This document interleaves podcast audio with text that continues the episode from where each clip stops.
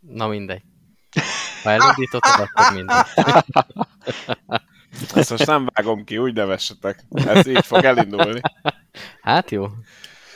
Valaki szeret szivatni.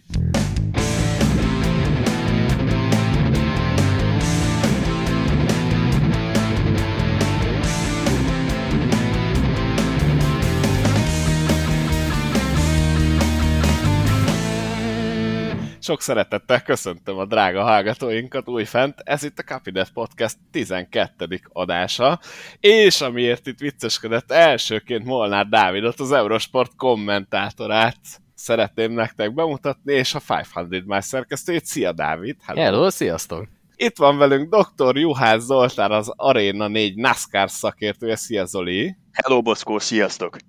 És végül, de nem utolsó sorban, Rós András 500 Miles főszerkesztője. Hello, hello! Sziasztok! Jó magam pedig Módos János vagyok, a 500 Miles szerkesztője. Ez gyakran lemarad, de minden második, harmadik adásba megtudhatjátok, illetve a leírásban is ott van. NASCAR volt a hétvégén, Darlington 400-as verseny, és hát elég érdekes befutónk született, de ne itt kezdjük, hanem azt javaslom, hogy most az elejéről menjünk végig. Az első valamire való eset, az a Competition Caution alatt történt, amikor is Kurt Busch autóját idő előtt leengedték, mielőtt a bal hátsó kereket rögzítették volna, és egy olyan kérdésem van felétek, hogy ez ilyenkor büntis, vagy nem büntis? Persze, hogy nem büntis egyértelmű volt a szituáció, meg tudták még állítani Körpust, mielőtt elhagyta volna a saját pitállását, azon belül folyt a szervizmunka, nem értem, hogy miért ne lehetne. Hát ugye az egész pit koreográfia arról szól, hogy a saját pitállásodon belül szabadon gurulnak a kerekek, ez a világ legtermészetesebb dolga, ezt nem lehet tiltani, mert máskülönben nem lehet a, az autókról leszerelni a gumikat, úgyhogy ez viszonylag egyértelmű nálam. Óriási mentés volt a 45-ös számú csapattól, szerintem először fordult elő ilyen a hetedik generációs autóval, hogy észlelték, hogy rosszul rögzítették, illetve egyáltalán nem rögzítették a gumit, és nem hagyták, hogy a pilóta elhagyja a pitállást, hogy visszatérjen, és még ott helyben kezelték a problémát. Óriási mentés volt.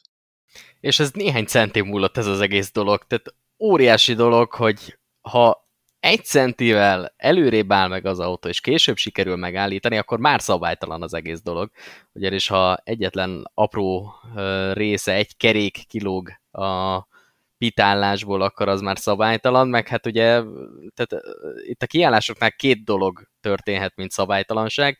Az egyik, hogy a pit helyen kívül szervizelik az autót, a másik pedig, hogy egy felszerelés valamilyen úton, módon kikerül a pit helyen kívülre, ez pedig nem történt meg, úgyhogy szép mentés, és végső soron sikerült összehozni a kiállást. Ugye a pit helyet az a felfestett kis téglalap jelöli, de azon kívül egyébként kilógott a Kurt az autója, nem? De a kerék, a kerék számít, hogy Tehát a, az a számít, kerekedben ezt van-e. Így van. tisztázni. Igen.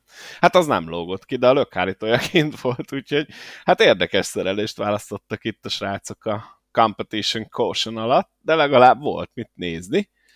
Viszont ha tovább haladunk a futamban, akkor láthattuk Kyle Larson és a másik Kyle Busch csatáját, ami végül is úgy végződött, hogy Larson egy előzési kísérlet során mellé ment Kyle Buschnak, és én legalábbis úgy láttam, hogy nem akart őt kiütni, ezért inkább rákorigált még kicsit a gépre, de keresztbe csúszott. Egész egyszerűen annyira csúszott fölfelé, a fal felé, hogy, hogy nem lehetett volna elkerülni az ütközést, de Larsonban szerintem volt annyi, hogy, hogy egy picit inkább lehúzta és keresztbe fordult. Hogy láttátok ti ezt?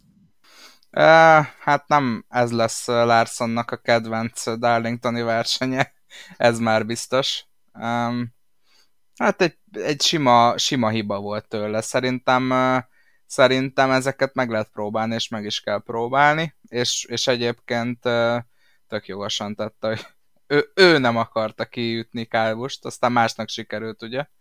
Úgyhogy én arra lennék kíváncsi, hogy, hogy ott történt-e valami a, az autójával, mert ugye onnan is már nagyon nehezen tudott elindulni a pördülés után, és aztán pedig, hát már nem tudom, talán ebbe Zoli majd ki tud segíteni, hogy pontosan mi volt az oka annak, hogy ő feladta a versenyt, de, de én meg is lepődtem, olyan volt, mint hogyha nem találta volna a sebességet, vagy nem tudta volna beindítani az autóját, nagyon nehezen tudott a pördülés után elindulni, és hát ugye pár kör múlva már a, már a garázsban volt a, a, a problémáival.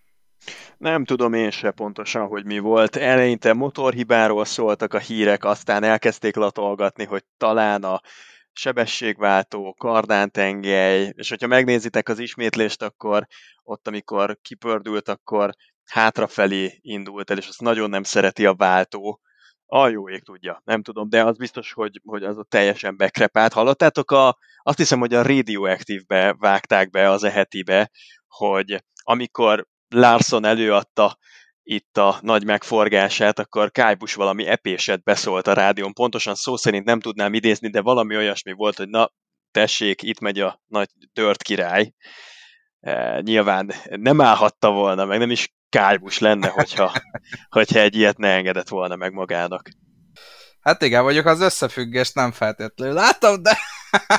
Kálbusnál nem láttad az összefüggést? De, de, de, de, de, de, amit Kálbus mondott. Az persze, hogy láttam, amit... Tehát, hogy miért pont ő mondta, de hogy, hogy miért mondta, azt, azt nem tudom. De hát igen, ő még sose hibázott, úgyhogy valóban, valóban van jogosultsága beszólni. És nem lehet, vagyok, az egész karrierje ilyen lesz, mert visszavon. Nem vagyok benne biztos, hogy hogy fordított esetben Kyle Larson is egy ilyen epés megjegyzést tett volna Kyle Busch-ra. És mit szóltok ezekhez az új hírekhez, hogyha egy kicsit kanyarinthatok erre a témára? Kyle Busch-ral jön egy új film, méghozzá nem is olyan nagyon soká. Másfél hónap múlva már a mozikban? Hát Kyle már van egy nagyon jó film.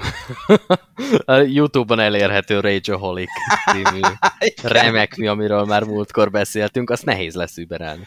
Igen, egyébként arról az a sztorim van, hogy ugye Boszkó kolléga az kihagyott pár, pár évet NASCAR nézésből, és Hát Isten igazából Kálbus legszebb évei maradtak ki neki, úgyhogy amikor itt elkezdett visszaszokni a nascar akkor szinte az volt a legeslegelső videó, amin, amin végigfutottunk, a, a Kálbusos, hát a legszebb pillanatait bemutató YouTube videó, úgyhogy, úgyhogy mindenképp mindenképp azt érdemes rákeresni Youtube-on, de egyébként én örülök neki. Ugye a NASCAR még a Baba Valaszos dokumentumfilmnél megszellőztette, hogy ők Isten igazából ebbe az irányba akarnak elmenni, hogy, hogy inkább a versenyzőket mutassák be, és, és százszerzelékig biztos vagyok benne, hogy nem ez lesz az utolsó ilyen típusú film, vagy dokumentumfilm Kálbusról. Én örülök neki. Figyeltek, hogyha Baba Valaszról csináltak egy, egy jó dokumentumfilmet, ami, ami szerintem egy nézhető dolog volt, hát akkor, akkor Kálbushoz Kálbusról is biztos, hogy, hogy jó lesz a, a, a film. Csak annyit ide, hogy remélem nem haragszik meg érte, de Maka barátomat, kollégámat beárulom ilyen szempontból, mert mondtam neki a mai napon, amikor kijött ennek a Kájbusféle filmnek a híre, hogy nem is tudom hirtelen, hogy hogyan vélekedjek róla, örüljek, sírjak vagy nevessek, és ő mondta, feltette a kérdést, hogy hát de tulajdonképpen most mondjak már egy embert, aki, aki, aki ennél megfilmesíthetőbb karakter, mert végre legalább nem az lesz, hogy ismétlik a nyolc évvel ezelőtti két track futam győzelmét valakinek, és akkor csinálják a, a drámát, meg a nagy feszültséget, hanem azért Kájbusnak az élete és kora, meg a munkássága, az valóban filmvászonért kiállt nekem mindig egy kicsit furán jön ki az a dolog, amikor egy olyan embert filmesítenek meg, akinek még aktív a pályafutása. És amiből még azért úgy bármi lehet. Tehát ezért neki is van még jó pár év hátra, vagy legalábbis lehet jó pár év hátra a pályafutásából. Mm, ezeknek a filmeknek a minőségétől én mindig óckodok egy kicsit, hogy most milyen irányba megy el, hogy dicsőítjük Kyle Busch-t, szapuljuk Kyle Busch-t, próbálunk tényszerűek lenni, próbálunk inkább bevágódni. kicsit úgy, úgy necces, ingoványos terepre lehet tévedni egy ilyen dologgal. Én ezt értem, viszont szerintem nem tudsz olyan felvételeket előkotorni, tehát olyan backstage felvételeket előkotorni visszavonult versenyzőkről, mint amikor azt mondod, hogy na, akkor ebben az évben követjük Kálbust, és nem tudom egyébként, hogy mióta vannak ott a kamerák Kálbusról, aztán szerintem biztosan, hogy fog, biztosan fognak kiszivárogni erről hírek, de, de azt tuti, hogy, hogy így valószínűleg úgy belátunk majd a kulisszák mögé, és én nem gondolom a Skybusról, hogy ő most elkezdené megjátszani magát, tehát itt valószínűleg egy nagyon nyers és nagyon, nagyon valós, valami nagyon nyers és nagyon valós dolgot fogunk kapni. Nekem egyébként egy filmes ötletem lenne, és kicsit a, a NASCAR mindennapi követésének kihagyásával is összefüggésben van az, hogy Matt Kenseth, ugye, a Hall of Famer és bajnok, most már mondhatom, hála Istennek. Ugye, hát visszavonult az aktív versenyzéstől első körben, aztán utána visszajött, és ezt az időszakot sikerült egy picit ignorálnom, de nekem a filmes ötletem az, az a Matt Kenseth és Joey Logano párharc. Arról szerintem lehetne egy egész estésed egész nyugodt. William Byron az első sorban ülne, azt mondod? Hát szerintem mindenképp érdemes fölhívni Kensetet, de el fogunk jutni ide, hogy, hogy hogy kell visszaadni a dolgokat, mikor, eh, mikor fáj a legjobban, ezt, ezt Kenset pontosan tudja. Az, Különben az erről is, Ja, ne haragudj, bocsi, csak, csak annyi, hogy eh, különben erről is van egy nagyon jó YouTube kis eh, rövid film, a The Art of Revenge, ahol összegyűjtötték így az elmúlt egy-másfél évtizednek a legjobb visszavágásait. Hát nem kell lecsetelni, hogy melyik uh, sikerült legjobban. Egyébként az ESPN, vagy, vagy nem is biztos, hogy az ESPN, talán a Speed, ugye a megboldogult Speed televíziós csatorna csinált annó ilyen top tízeket, és, és azokból is vannak fönt megtalálhatók a Youtube-on, és, és abban is van a tíz legjobb payback, meg a tíz legjobb rivalizálás, nyilván még a régi időkből a tíz legjobb verekedés, úgyhogy igen, tehát ez nem újdonság azért, és egyébként azért is fura, mert én megmondom őszintén, hogy egy öt évvel ezelőtti Kájbusról szívesebben megnéznék egy, egy dokumentumfilmet, tehát a személyisége biztos, hogy nem változott, de, de hogy kevés, kevesebb balhé van mögötte, mint, mint, mint öt évvel vagy tíz évvel ezelőtt, az biztos. Egyébként annyi, hogy a Kyle Larson kicsit visszakanyarintva a témát, hivatalosan ugye az akkumulátor problémával állt ki a futamból, azt egy kicsit így zárójelbe tettük, de én most ezt bezárom, szóval a 112. körben ez volt a hivatalos jelentés, hogy akkumulátor problémákkal gurult a garázsba. Hát nem tudom, egyébként én látok abba a rációt, amit Zoliék már a közvetítés alatt mondtak, hogy ez a hátrafelé gurulás, ez, ez ott túl sok jót nem tesz ezeknek az új autóknak, és hát most, hogy éppen az akkumulátort írták be, az egy dolog, de szerintem ott bármi lehetett. Aki viszont még kiesett, az Cory LaJoy, méghozzá második szegmens vége előtt 28 körrel fajba vágta az autóját, de aki még el is vitt magával valakit, az pedig Brad Keselowski volt, és azért gondoltam, hogy idáig eljutunk, mert pont Kyle Busch volt, aki a falról visszacsapódó Brad Keselowski-nak neki ment, és törte össze annyira az autót, hogy szintén kiállásra kényszerült a versenyből. A legdurvább eset ezzel kapcsolatban az az volt, hogy pont William Byron pitje előtt be, még begurult ugye a Kálbus a pitbe, William Byron a pit helye előtt keresztbe megállt az autójával, kiszállt és elsétált egész egyszerűen, mint aki jól végezte a dolga. A szerelők meg így tártott karral nézték meg szájjal, hogy ember, hát ez itt egy pitbox, innen el kéne menni, és Kálbus halálos nyugalommal sétált el onnan.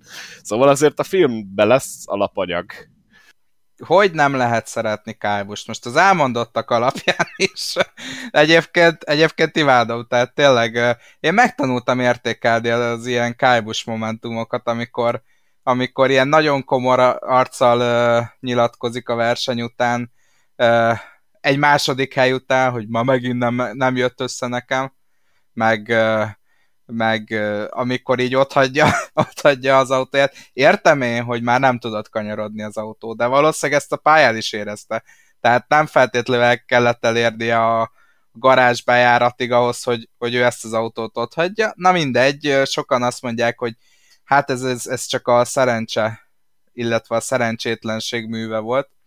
Szerintem azért ebbe több volt. És hát ugye külön pikantéria, hogy Kálbus és Brett Kezelowski, a világi nagy haverok találkoztak össze. Kezelowskinak volt már néhány csendesebb futam, amikor nem csinált balesetet, hát most, most sikerült összehoznia. És a legjobb, amit Kyle Busch mondott neki, illetve hát a rádión, hogy hát Kezelov, vagy, vagy, vagy az interjúban nem emlékszem már, hogy hát a Kezelovszkinak meg kéne tanulnia bevenni a kanyart. Ez nem, volt azt, az, az, a mi bűnünk, az a mi bűnünk, valójában nem ezt mondta, azt rosszul értettük. Ott ugye arról volt szó, mint később kiderült, hogy valamiféle törmeléket észrevett Kezelowski, és az már vagy 20-25 kör óta hátráltatta őt, hogy mindig kerülgette a törmeléket, és aztán 25-ére sikerült telibe trafálnia. Azon végül is megsérült a gumia, és a többi az láncreakció, de most az egyszer nem vonta felelősségre Kájbus. Picit egyébként ez a Darlington, ez nagyon érdekes helyszín Kájbusnak, hiszen ha visszaemlékeztek rá a legutolsó alkalommal, amikor errefelé portyázott, akkor Austin Dillonnal akadtak össze, és ott sem Dillont hibáztatta, hanem azt, ahogyan felkészítették a 18-ast arra a versenyre, és hogy esélyük nem volt előrelépni a középmezőnyből és ugye tavaly ősszel éppen itt Darlingtonban, ugyanezen a részén a Pitródnak, ugyanígy a garázs lejáratnál, keresztül csörtetett tökön passzuljon, átvágott a bójákon, és azért azt hiszem 50 ezer dollárra meg is büntették, mert veszélybe sodorta a Pitródnak, meg a garázs lehajtónak a környezetében az arra járókat. Most nézzétek meg, a totál ellenkezőjét csinálta, olyan óvatosan közelítette meg a garázs lejáratot, ahogy csak lehetett, sőt, inába szállt még a bátorság is, és leállította az autót, mondván ezt nem lehet vezetni tovább. Most kérdezem én, hát ez a kájbus, ez akármit csinál, most már tényleg semmi nem jó. Ha átrongyol a bójákon, akkor is baj van. Most meg azért van büntetés, vagy hát legalábbis, ha nem is a szó legszorosabb értelmében büntetés, de hát azért kapja a savazást már napok óta mindenkitől, mert hát micsoda dolog, hogy ő ott hagyta az autót. Erre egyébként van egy szimulátoros sztorim. Volt egy srác, aki hát körülbelül három és fél évig úgy versenyzett minden egyes versenye, hogy lögdöste ki az embereket, majd egyik pillanatra a másikra megváltoztatta az attitűdjét, és, és volt két-három versenye, amikor, amikor nem csinált semmit, na jött a következő, most megint csinált valamit, de, de, de még az se direkt, tehát próbált óvatos lenni, és aztán pedig föltette a kérdést a fórumba, hogy, hogy engem miért bánt mindenki? Hát nem értem, hogy milyen okuk van. Na most ez jutott eszembe a Kálbusra, hogy de hát neki nincs is ilyen, ilyen történelme, hogy, hogy bármilyen dolgokat csinálja. Tehát tényleg én se értem, hogy miért bántják.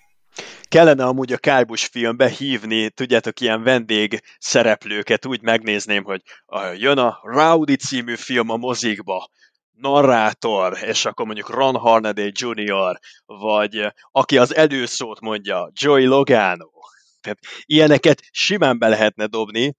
Kíváncsi leszek erre a filmre nagyon. Erről a kanyarodásról még annyit, hogy egyébként a ugye nyitásnál állt meg, ahol hátra lehet menni a garázsokhoz, és tökéletesen be volt fordítva az az autó, amennyire én emlékszem, tehát ott már csak a gázt kellett volna nyomni, de hát nyilván a tavalyi büntetés miatt is ez veszélyes lett volna, így ítéltem a Kálbus. Nekem egyébként ugyanígy, mint neked, az, ez tetszett. Tehát ez vicces volt. Főleg úgy, hogy nem is jött ki senki a pitbe, tehát addigra eltakarították az autót nyilván, és utána engedték ki mezőny, de, de ez tényleg vicces volt. Nekem van egy olyan elméletem, hogy a Bush testvéreknek létezik egy, egy végzete.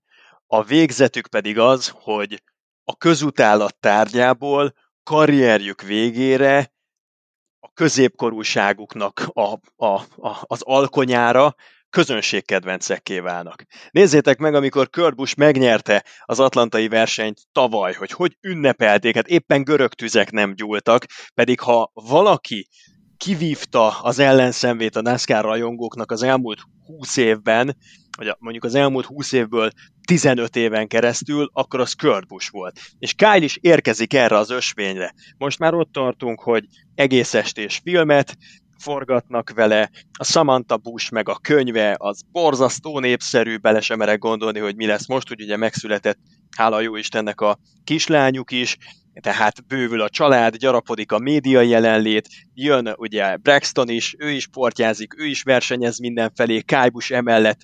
Én azt gondolom, hogy kiváló humorérzékről tesz tanúbizonyságot néha, tehát azok a, a szövegek, amikkel előáll hétről hétre, azok az egysorosak, azok, azok megint csak vitat témát keletkeztetnek, meg, meg abszolút mindig középpontba helyezik őt. Úgyhogy szerintem lesz egy olyan korszaka Kájbusnak is a karrierje végén, amikor, amikor iszonytatóan nagy közönségkedvenc lesz. Én már most azon gondolkozok, hogy Boszkó kolléga milyen kájbusos képet fog előkeresni a, a podcast a podcast kirakásához. E, tud, tudjátok, hogy mi hiányzik egyébként Kájbus karrierjéből még? A sikertelenségi széria. Tehát neki nem volt még olyan, hogy mit tudom én, egy éven keresztül ne nyert volna versenyt, vagy, vagy, vagy másfél éven, vagy két éven keresztül. Johnsonnak is akkor kezdtek el úgy örülni a szurkolók, amikor kezdett idősebb lenni, és, és kezdett egyre kevesebb futamot nyerni. Kurt Bushnál is szerintem ez közre játszik. Más szériákból is látunk ilyet, akik, akiket utáltak versenyzők, és aztán hirtelen egy kis nyeretlenségi széria bejön, és, és aztán megpuhítja az a nézők szívét, úgyhogy úgyhogy én amondó vagyok, hogy tényleg ennyire van Kájbus attól, hogy, hogy tényleg igazi közép, közönség kedvenc legyen. Kyle Busch és az igazi közönség kedvenc titulus, az szerintem nagyjából annyira van egymástól, mint Makó Jeruzsálemtől, de tehát ez a nyeretlenségi széria, ez meg igazából követte Kyle Busch-t egész pályafutása során az összes még a régi rendszerben lebonyolított rájátszás szakasz az arról szólt, hogy Kyle Busch az alapszakaszban nagyon jól megy, utána pedig a rájátszásban borzasztó nagy hibákat követel, és végül 10.-11. helyen végez a bajnokságban. Tehát egy pár hónapos szakaszban a sikertelenség az már megvolt, nyilván a pár éves időszak az hiányzik, de ehhez meg szerintem egy csapatváltásra van szükség, ami meg valószínűleg soha az életben nem fog összejönni. Na jó, de amikor mindezen időszakok alatt lemész a, a Track Series meg az Xfinity Series legjobb csapatához, és közben rommá nyered ott magadat. Ez tény, igen. Tehát, hogyha a kupában nem is, de a kisebb sorozatokban igen. Csak azon dolgozott, hogy összejöjjön az az összesen 200 győzelem. Ugye ez a minden, minden idők legtöbb győ, győzelme? Igen, jobb, jobb, mint Richard Petty. Rekord az rekord, gyerekek. Aki egyébként nem bírta meglengetni az zöld zászlót normálisan, hát arra azért emlékezzek vissza. Szerencsére Szegény. versenyzőnek jobb volt. Na jó, de egyébként hány éves Peti? 84. Ilyen, tehát azért 84 évesen én, én nem vagyok biztos benne, hogy közülünk ki lesz az, aki olyan állapotban lesz, mint ő, nem, hogy meglengetni egy zöld zászlót. Valószínűleg nem tudnék oda fölmászni. Igen. Hát egy darut kell, de az valószínűleg, hogy gyere papa, fölviszünk akkor is, ha minden kötél szakad. Én Ezzel gyanítom, a kettelem hogy... értek be a pálya fölé, és akkor... Gyanítom, hogy egyébként versenyzőként sem vallana olyan nagyon-nagyon szégyen, tehát szerintem nem az utolsó helyért lenne harcban, hogyha most kimenne a pályára és neki lódulna. Lehet, hogy mondjuk egy négy órás futabot már fizikailag nem igazán bírna. Be kéne ültetni az öreget a szimulátorba, és akkor ezt megtudnánk. Úgy megnézném. Na hát szerintem, hogyha valaki nagyon távol áll a szimulátorok világától, az pont Peti lesz. Azért az ő idejében még számítógép sem nagyon van, nem, nem hogy szimulátor. Igen, mikor a kalapjában beül, és Igen. tol egy néhány kört. És a fejhallgatót nem tudja fölvenni, mert nem megy rá a kalapra, ugye? Tehát és ott vége is a mutatványnak szerintem. No, viszont akinek vége volt még, az Ross Chastain, aki egyébként a második szegmensben vége felé dominált, és meg is nyerte azt, viszont a harmadik szakasz nagyon rosszul kezdődött a számára, is rögtön az újra rajtnál megcsúszott, és neki vágódott a falnak, amikor is vége lett a versenyének, illetve Moda kolléga a fantaziának a vége talán itt kezdődött el, ha jól, ha jól a, vég, ki. a vége kezdete. A vége kezdete az gyakorlatilag már abban a pillanatban megkezdődött, amikor Kyle Larson eldobta az autót. Akkor már úgy sejtettem, hogy valami probléma lehet, de igen, egyébként nagyjából igazad van. Itt őt, őt még garázsba tudtad dobni, azt mondtad. Hát persze, őt még az- garázsba tudtam dobni, de ezzel elvesztettem azt a lehetőséget, hogy bárki mást behozzak a garázsból. Ez a hétvége fantazi szempontjából, mert ugye a végén leginkább a következő hétről szoktunk beszélni. Hát itt biztos, hogy rátérünk majd, de, de amennyi nagy név hullott tényleg körökön belül, ugye Martin Truex Jr. féle balesetbe is például annyian belekereredtek kisebb-nagyobb ütközésekkel. Pont be is, be is raktam ott a képet a, a kis közös csoportunkba, hogy már mennyien kiestek, és elképesztő. Tehát Darlington most nem, nem hazudtolta meg a hírnevét, hogy tényleg, tényleg ette az autókat és a versenyzőket. Hát igen, csak Darlington a gumikat szokta. Alapvetően én, ahogy így olvasgattam, most is a sajtóvízhangot külföldön is nagyon sokan csodálkoztak, hogy ennyi kieső volt. Mindenki úgy vélte, hogy Darlingtonnak nem kéne ekkora baleseteket hoznia, de hát hozott, és ha már említetted, akkor elmondjuk. Először is ugye Alex Bowman találkozott a fallal, ami miatt jött egy sárga, és utána az újraindításnál Martin Truex Jr. pont a top 10-ben vitézkedő Cole Custer előtt döntött úgy, hogy 90 fokba keresztbe fordítja az autóját, Custer fékezett mögötte, aki érkezett már nem, úgyhogy ott kiesett Cole Custer, uh, hát most azt mondom, aki sérült kisebb-nagyobb mértékben autók, ugye Martin Truex, Cole Custer, Kurt Busch, Bubba Wallace, Eric Jones, Chase Elliott, Chase Briscoe, Ryan Blaney és Danny Hamlin akik ebben az incidensben érintettek voltak, és ezután kezdődött igazából William Byron tündöklése. Nem tudom, hogy erről a crashről akartok-e még beszélni, hogy itt mi történt, de igazából szerintem na, nagy extrák nem voltak benne. Nem, Igazából, ha most megnézitek, akkor az újraindításoknál mindig előfordulhat, már nem csak a Super Speedway-eken lehet ilyen big one, tehát eh, annyira nem meglepő, a Darlingtoni pálya egyébként is alapvetően egy egy íven működtethető, jól bejáratható pálya, tehát ott, hogyha ketten, ne Isten, hárman el kell, hogy férjenek egymás mellett, elég nagy valószínűséggel hordozza magában a kontaktnak a lehetőségét. Martin Truex valamiért irgalmatlanul belassult, Stenhouse-ra felkente saját magát, beforgott a mezőny elé, és nem igazán volt hova menni relatíve szűk Darlingtoni pályán. Ami érdekes tényleg, hogy a Toyotákat, mintha valami ilyen Toyota mágnest be, lebegtettek volna a mezőny föl, és ez így felszippantotta Bell kivételével az összes Toyotát, és kidobta őket a szeméttelepre. Nagyon érdekes volt azt figyelni, ahogyan adott esetben még a futam megnyerésére, kettős győzelemre, uram, bocsán, hármas győzelemre is esélyes Toyoták mentek a levesbe. Aki viszont nem ment, az William Byron volt, ugyanis ekkor állt az érre, és Joey Loganoval kezdtek öldöklő harcba, aki pedig még ott volt a tűz közelben, az nem más volt, mint Tyler Reddick, aki egy pár hét balszerencsés futam után visszatérni látszott. Szerintem ezt hagyjuk későbbre, és előbb beszéljük ki még egy picit indulatosan ezt a William Byron Joey Logano esetet. Ugye az történt, hogy William Byron a verseny végén elhúzott a mezőnytől, ám Joey Logano tempót találta a Penske-s Fordban, és utolérte őt, elmondom tényszerűen, és akkor majd utána kifejtjük a véleményünket.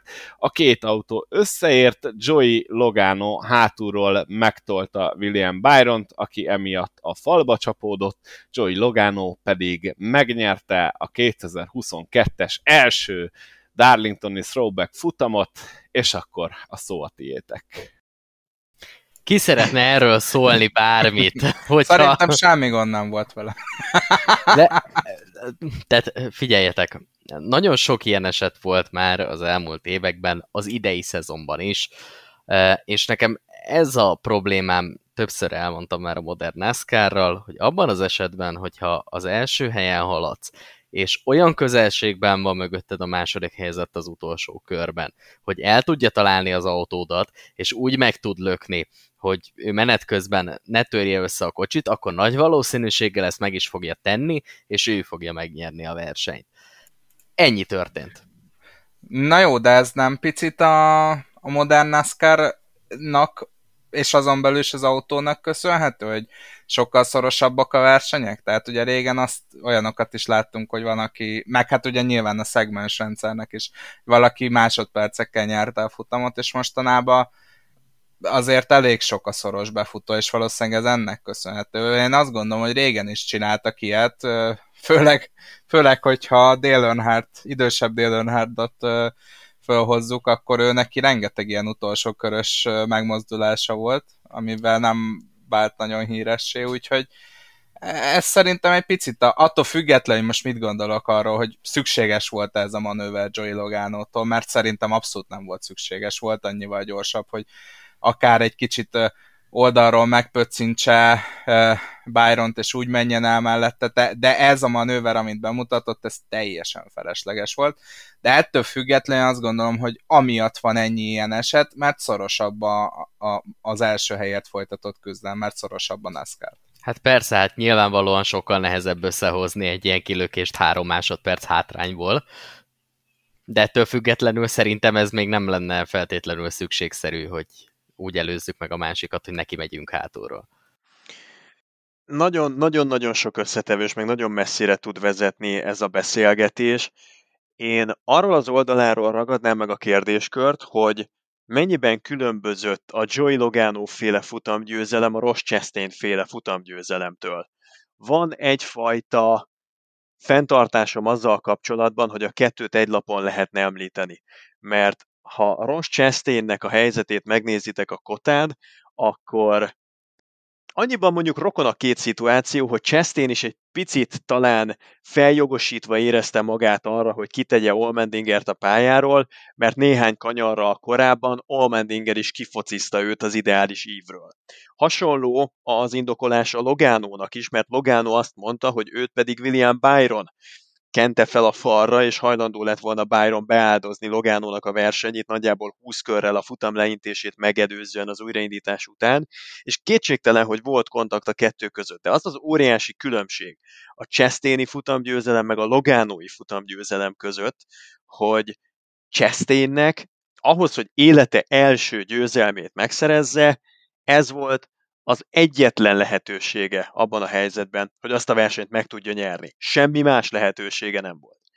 Itt viszont mit látunk? Joy Logano, aki több tucat futamgyőzelemmel a háta mögött kezdte meg ezt a versenyt, egy körönként két-három tized másodperccel gyorsabb autóval rohamosan zárkózott föl William Byronra. És ebben a helyzetben Logano úgy előzhette meg William Byront, mint ahogyan ahogyan csak szerette volna. Lehetett volna ő az igazi ünnepelt sztár, a, a, a zseni, aki körbeautózza, vagy amit például Boszkóit felvetett, hogy mellé ér, kiteszi a vállát, és csinálnak egy ilyen Ricky Craven, Kurt Busch féle befutót majd 20 évvel ezelőttről, ami mind a mai napig a legszorosabb befutó a NASCAR történetében, lehetett volna így is.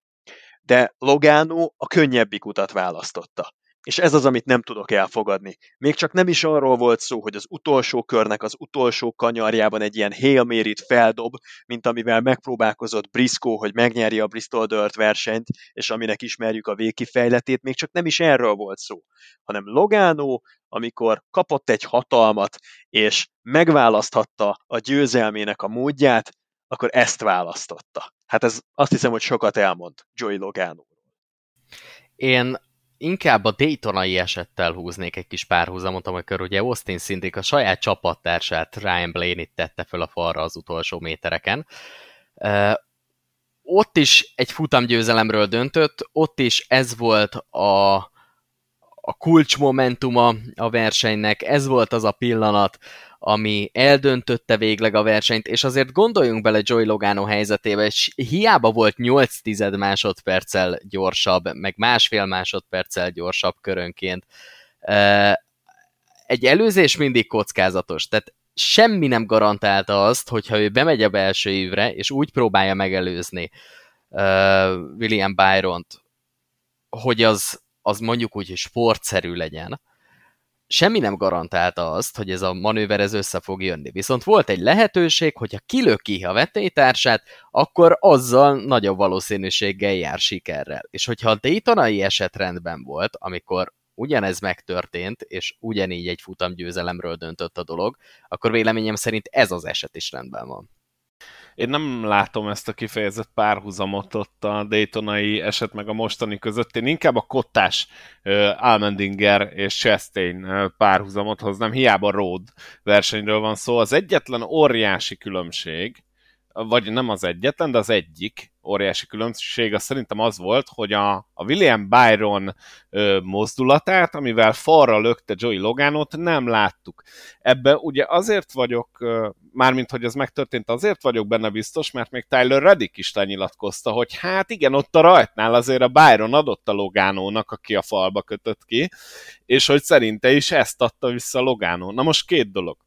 Az egyik az az, amit az Zoli mondott, azzal teljesen egyetértek, hogyha valaki egy ilyen pályán körönként három tizeddel gyorsabb, az úgy tud előzni, hogy annak gyakorlatilag szinte nulla a kockázata. Ezt nagyon nehéz úgy megcsinálni szerintem, hogy ebből baj legyen annyival gyorsabb volt Logano, hogy ebből csak akkor tudott baleset lenni, vagy akkor tudott volna baleset lenni, hogyha Byron iszonyatosan agresszívan elkezd blokkolni. Most amennyire én ismerem, Byron nem ez a figura, tehát szerintem a futamgyőzelmeinek köszönhetően szerint én azt gondolom, hogy elengedte volna Logánót, gyorsabb voltál testvérem, tiéd a győzelem, kész. És akkor megünnepeljük Logánót, hogy Zoli mondta volna. Az a legrosszabb az egészben, hogy Joey Logano ezt meg sem próbálta. Egy pillanatig meg se fordult a fejébe, hogy tisztán elmenjen a nála jóval lassabb William Byron mellett, és ez itt a probléma, még akkor is, hogyha valamennyi pici kis jogosultsága lett volna ahhoz, hogy payback de akkor azt meg nem ilyen mértékbe kellett volna. Tehát szerintem, hogyha azt csinálja Logano, hogy oda megy Byron mögé, egy nagyon picit meglöki,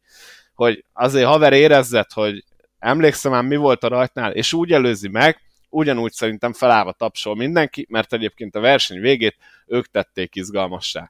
De ez, én azt gondolom, hogy ez, amit a Logano csinált, ez minden határon túlment. Minden határon, és teljesen felesleges volt. Tehát ez volt benne a legszomorúbb.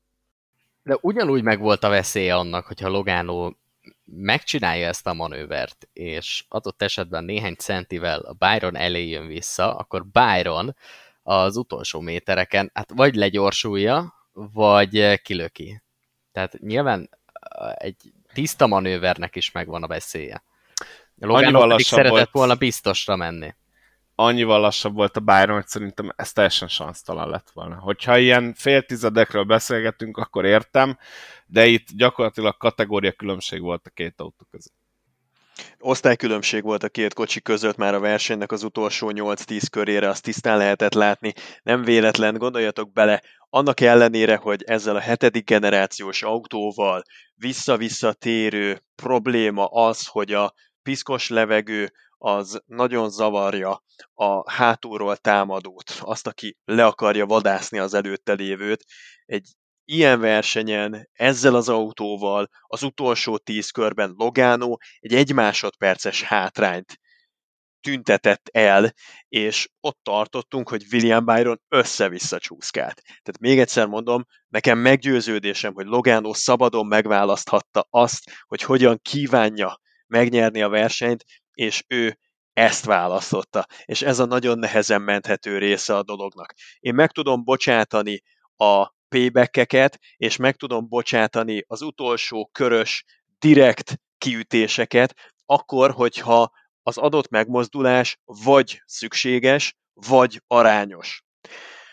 Logano és sem szükséges nem volt, sem arányos nem volt, mert azért William Byron egyáltalán nem szándékosan a versenye végét jelentő módon tette falba Logánót, hanem pusztán elnézett fél méterrel egy kanyar kijáratot, ami miatt Logánónak nem maradt hely, de tudta folytatni a küzdelmeket, és semmiféle szándékosság nem volt benne annál az újraindításnál a Byron manőverében, mert azzal a saját versenyét is leírta volna Byron.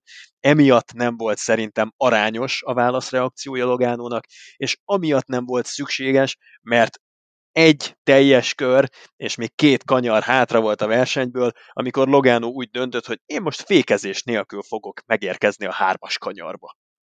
Ez, ebben teljes mértékben egyetértünk nekem. A Byron nyilatkozata tetszett a legjobban, hogy először leidiótázta, utána meg közölte, hogy ez egy kretén, és mindenkivel ezt csinálja. Szóval ez ilyen teljesen köztudott dolog, hogy a Logano ilyen, és pont beszéltünk róla, hogy mostanában mintha megnyugodott volna, mint egy új Joey Logánot látnánk, néha még jó dolgokat is mond, hát ehhez képest akkor most visszatértünk az igazi Matt Kenseth által is imádott Joey Loganohoz Na jó, de ez picit szerintem most itt teljesen szimulátoros szemmel nézve, ez picit, picit azon is múlik, hogy, hogy amikor megérzed a győzelemnek a, a szagát, akkor, akkor azért el tud menni az eszed. Ezt, ezt tapasztalatban mondom. Tehát amikor, amikor ott van előtted a, a, a, a rivális, nem biztos, hogy ahhoz nyúlsz, ami, ami, ami az utóbbi időben jellemzett téged, hanem ahhoz nyúlsz, amit tudsz. És Logano ezt, ezt tudja.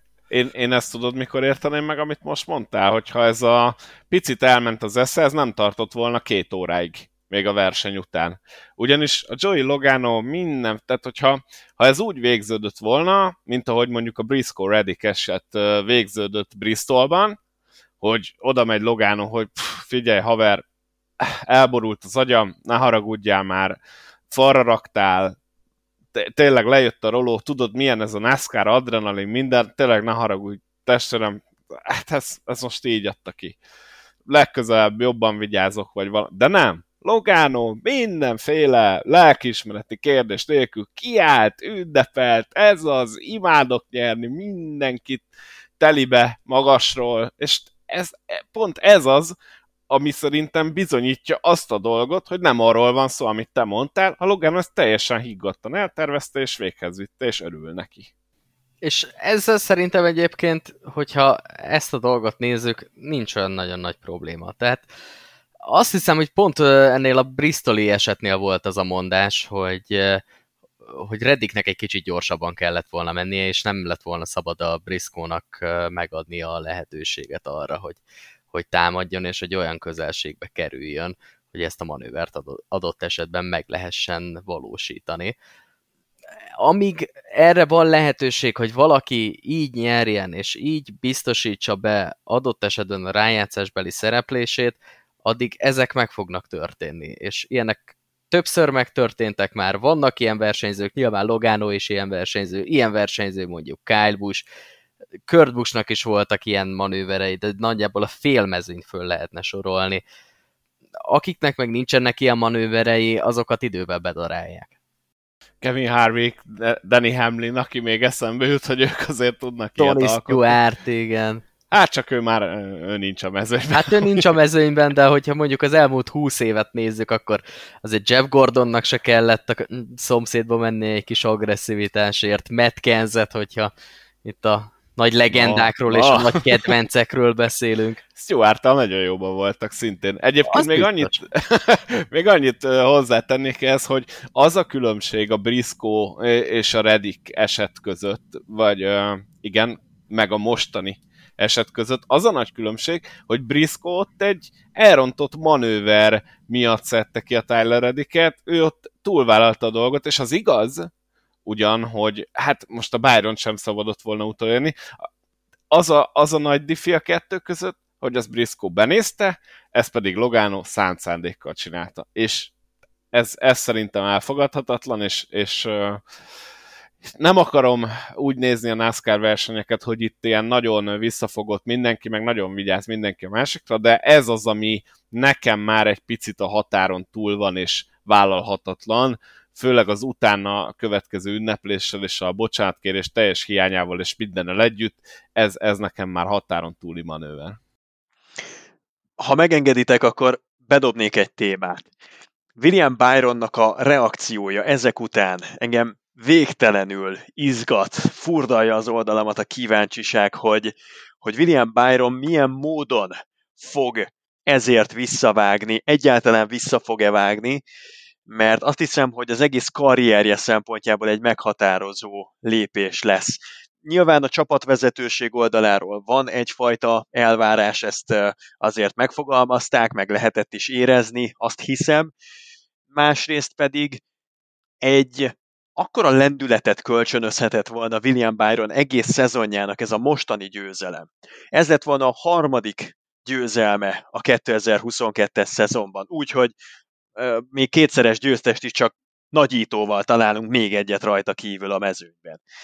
És abszolút vezérűrű lehetett volna, abszolút alfahím lehetett volna, és dimenziót ugorhatott volna. Ehhez képest megfosztották őt ettől az élménytől, és most szerintem konkrétan az a kérdés William Byron számára, hogy milyen avatárt választ magának a NASCAR Cup Series nevű játékban. Szerintem nagyon jól közelíted meg ezt a kérdést, itt kulcsfontosságú lesz az, hogy hallgat-e a csapatra, akik ugye azért bíztatják, hogy érdemes ezt visszaadni Joey Logánónak, ugye ez azt határozza meg, hogy kicsit a NASCAR-ban kevésbé szakavatott embereknek is lefordítsam a, a, a dolgot, hogy igazából különböző versenyző típusok vannak, tehát például Martin Truexről, Ryan Blaney-ről már többször beszéltünk, Zoli is mondta, hogy hát nem az agresszív pilóták közé tartozik, míg mondjuk egy Kevin Harvick, vagy egy most Kyle Busch, megint őt tudom felhozni, pedig olyan csávó, akivel nem szívesen kezdenél ki, és ez az, amit most el kell dönteni a William Byronnak, hogy igazából melyik oldalra áll, és igazából szerintem itt annyira nincs középút. Tehát, hogy most az a, az a fickó lesz, aki megtorolja az esetet, vagy az a fickó lesz, aki nem torolja meg az esetet. Ha utóbbi, akkor nagyon sok pilótánál átkapcsol egy lámpa, én legalábbis azt gondolom, hogy oké, okay, hát akkor ez Byronnal meg lehet csinálni, gyerekek, és ez a nagyon fontos, vagy hát én azt gondolom legalábbis, hogy erre gondoltál, Zoli, de javíts ki, ha tévedek. Így van, igen. Abszolút a teritoriumnak a kijelölése, ami, ami a következő hetek, hónapokban William Byronnak a feladata lesz. Sebessége van ahhoz, hogy a legnagyobbak szintjére emelkedjen, de ez nem csak sebességről szól. A szimulátorozás világából elindult, megérkezett, mert a tehetsége és a szorgalma arra predestinálja, hogy megérkezzen erre a szintre, viszont innen hogy még egy dimenziót tudjon lépni, ahhoz karizmára van szükség. És ez a karizma, ez most kapja meg az első próbatételét, amikor eldönti William Byron, hogy milyen módon reagál erre a helyzetre. Amit te is mondtál, hogyha nem tesz semmit, mindent ugyanúgy csinál, mint ahogyan eddig csinált, az lehet, hogy jó, persze, azzal lehet nyerni még két-három-négy versenyt ebben a szezonban, abban nem vagyok benne biztos, hogy bajnokságot lehet nyerni. Túl szoros a mezőny, hogy agresszió nélkül ki lehessen emelkedni onnan, és hogyha nem emelkedik ki William Byron, akkor sorsfordító szituációkban úgy is meg fogják tilitodizni, mert ahogy te is mondtad, kvázi következmények nélkül meg lehet azt tenni. Na most ugye Truexet is felhozta Boszkó, nem tudom, emlékeztek-e a Logano bajnoki évben történt Martinsville esetre, akkor Logánok konkrétan nem egyszer, nem kétszer, nem háromszor ment neki Truexnek, hanem a falig tolta, és Truex majdnem beforgott a mezőny elé, tehát, és Truex ugye nem payback és mégis Truexet jó, hogy most Logano föltilitolizta abban a szituban, de én úgy érzem, hogy olyan nagy respekt van felé, hogy szerintem, hogyha konzisztensen gyors vagy, és konzisztensen mutatod, hogy te nem fogsz belemenni ilyen manőverekbe, az meg már megint egy másik dolog. Tehát én nagyon remélem, hogy itt, és szerintem meg is fogjuk látni, hogy, hogy William Byron melyik kategóriába tartozik, de, de szerintem a Truex féle út sem teljesen halott. De ha megnézitek, akkor Truex a sikereit akkor aratta elsősorban, amikor egy igazán fölényes egy ilyen habkönnyű bajnoki címet aratott, már amennyire habkönnyű, meg fölényes bajnoki címet lehet ö, szerezni ezzel az új típusú rájátszás lebonyolítással, ami végletekig feszíti a húrt. Ettől függetlenül, amióta Truexnek és a Joe Gibbs Racingnek eltűnt az előnye, amióta nagyon keményen meg kell harcolni a futamgyőzelmekért és a bajnoki címekért, ahol az agresszió jelentheti azt a nüanszot, ami különbséget tesz, azóta Truexnek, hát ugye tavaly lett volna valami halvány esélye, hogy megnyerje a szezonzárót, de nem tartozott azt hiszem a fő favoritok közé, voltak futamgyőzelmei, de a nagy átlagot nem tudta letenni. Nem biztos, hogy az ő vezetési stílusának kedvez a hetedik generációs autó, meg ez a fajta felhevült, felfokozott idegállapot. Arra akartam ezt kihegyezni, hogy lehetne választani azt a karrierutat, azt a versenyzési stílust, azt az etikettet, amit Truex-től megszokhattunk az elmúlt tíz évben, William Byron is választhatná ezt, csak szerintem már az egy picit meghaladott, azzal nem biztos, hogy el lehet érni ugyanazokat a sikereket. Most tételezzük fel, csináljunk egy ilyen játékot fejben, hogy mondjuk Kyle Busch és mondjuk Martin Truex Jr. még 20 évig a bajnokságban vannak, és mondjuk ott jössz te, mint XY, és a bajnoki címért mész. Kit mernél odébb rakni, ha tudod, hogy még 20 évig egy bajnokságban mentek? Martin Truex Jr. vagy Kyle Busch-t? A győzelemért, a bajnoki címért. Uh, jó, értem ezt az, ezt, értem ezt az összehasonlítást, de, de én nem tudom, hogy ezt így végig gondolja egy versenyző, amikor mögé ér. Én biztos vagyok benne, hogy végig gondolja. Biztos vagyok benne. Eleve nem is kell végig gondolni, így ül be az autóba. Szerintem ott mindenki tudja mindenkiről, hogy ki az, akivel meg lehet csinálni, ki az, akivel nem lehet, és ezért tartom nagyon jónak a Zoli felvetését. Byronnál most az a kérdés, hogy vele meg lehet majd, vagy nem. Na és akkor ti mit csinálnátok? Tehát, hogyha szoktam mondani a Kressz tankönyvből, hogy ön a piros nyillal jelölt gépjárművet vezeti, és akkor A, B, C vagy D, hallgatom. Ki hogyan reagálna, hogyha most William Byron helyzetébe kerülne? Én megint csak szimulátoros fejjel. Nem, nem mennék direkt arra rá, hogy, hogy, hogy kilökjem. Tehát, hogyha ott van mellettem, és versenyzünk, és, és mondjuk nem hagyja, tehát folyamatosan egy picit félelembe tartanám. Tehát úgy csinálnék, mintha. De nem mennék külön arra, hogy most én kilökjem, csak hogy folyamatosan legyen, legyen tele a gatyája, hogy na most vajon mikor jön a payback. És uh, azt hiszem ezt uh, pont uh, Karl Edwards és Brett Kezlowski uh, rivalizálásában láthattuk, amikor Edwards minden héten elmondta, hogy hát bármikor jöhet a payback, úgyhogy remélem fel van készülve rá. És hát ugye ott a Kezelowski család minden tagja már, már ott tartott, hogy a, az édesapja ugye azt mondta, hogy meg akarja ölni a fiamat, amikor az egyik Xfinity versenyen összetalálkoztak. Úgyhogy én valami ilyesmit csinálnék, hogy legyen tele a gatyája minden versenyen, hogy most fogom eltüntetni. És Andris, te kinézed azt Logánóból, hogy Harvickhoz hasonlóan, ugye, aki tavaly megijedt Chase Elliottnak az árnyékától, Logano is beleizgulhatja magát a falba? Tehát te, te feltételezed ezt Logánóról? Ez egy jó kérdés. Nem tudom. Nem tudom, hogy volt-e már ilyen szituba Logano. Ugye, amikor Kansas jött, akkor egyből megkapta a, a magáét. Ott meg... nem volt sok kérdés, igen. Nem. Tehát nem tudom, hogy, hogy itt pontosan Logano ezt hogy fogja reagálni, főleg abban a tekintetben, hogy nyilván azért Logánónak is benne van már a kezeibe, meg a lábaiba jó pár év, úgyhogy meglátjuk. Csak azért, mert szerintem Logano az nem az a típus. Tehát a, a Boszkó fogalmazta meg az imént, hogy Logano igazából valószínű benne fel sem merült, hogy ezt a versenyt máshogy kéne megnyerni, mint ahogyan megnyerte végül. Tehát szerintem egy ilyen karakter, aki nem filozofálgat sokat, meg moralizál ezeken a kérdéseken, ezt nem fogod tudni egy könnyen megijeszteni, mert nincsen az a fajta lelkiismereti véscsengő, ami, ami úgy elkezdene fülsértővé válni. Valahogy elnyomja ezeket a hangokat, vagy nem is generálódnak ilyen hangok. Én még az előző témához szólnék hozzá egy kicsit, hogy mit tennék William Byron helyében. Szerintem erre egyébként egyetlen jó megoldás van, hogyha vissza akarja adni ezt a dolgot.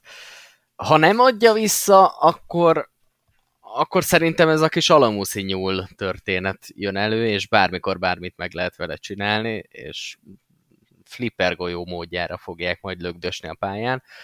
Egyetlen jó megoldás van, akkor kell ezeket a dolgokat visszaadni, amikor a legjobban fáj.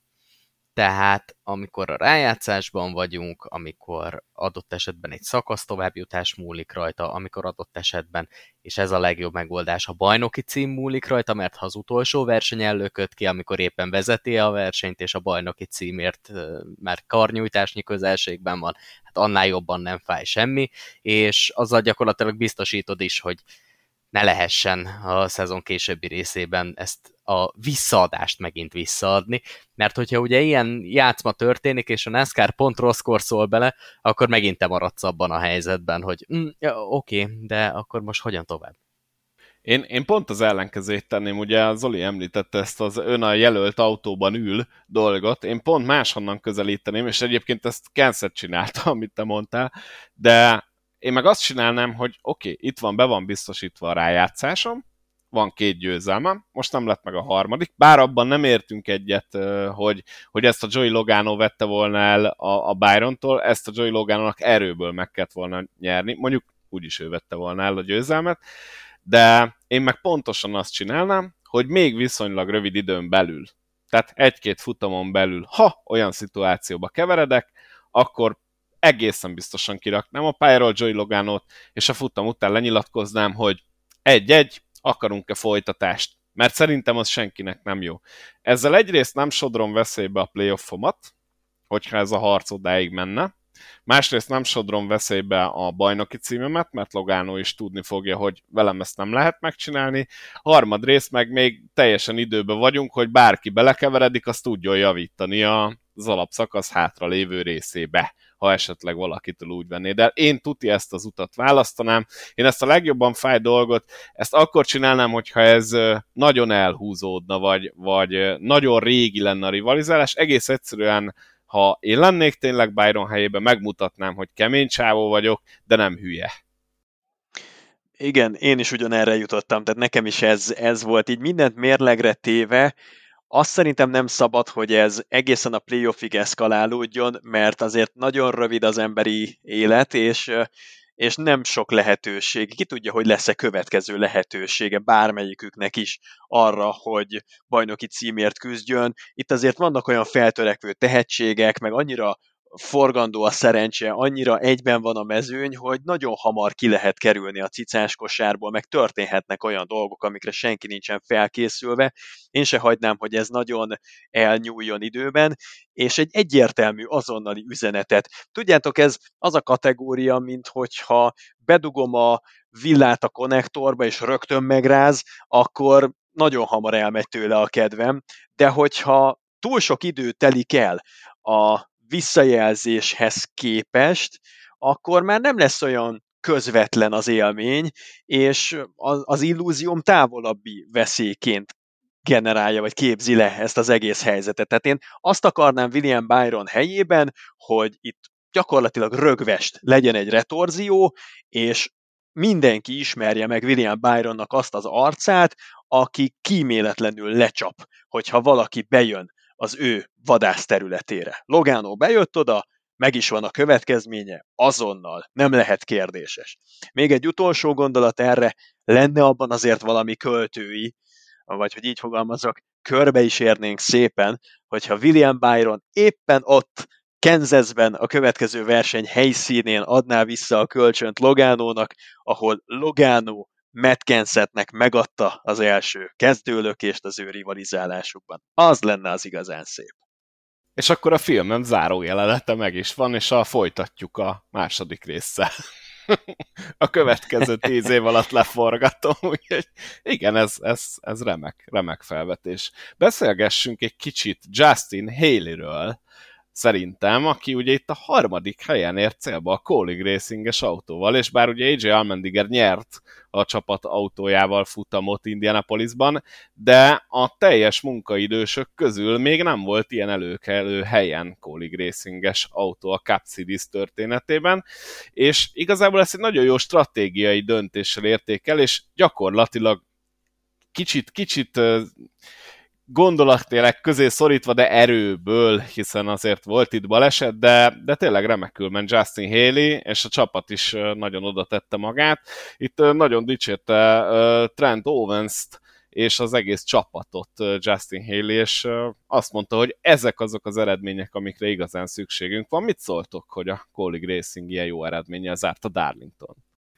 Hát ez egy fantasztikus dolog. Megmondom őszintén, nekem nagyon szimpatikus ez a csapat. Az, hogy honnan jöttek és hova sikerült elérni, az, hogy a tavalyi győzelem után, amikor még ugye part-time autóval mentek, a 16-ossal, és AJ Almendiger megszerezte azt a bizonyos Indianapolis-i győzelmet, az, hogy alapból is egy nagyon kis csapatként, egy, egy újonc csapatként milyen jó eredményt sikerült elérniük, és aztán, hogy az idei szezonban egy teljes szezonos autóval is sikerül már jönniük, illetve két teljes szezonos autóval, de ugye a másik autóban nem teljes szezonos versenyzők versenyeznek, hanem hárman osztoznak azon az autón.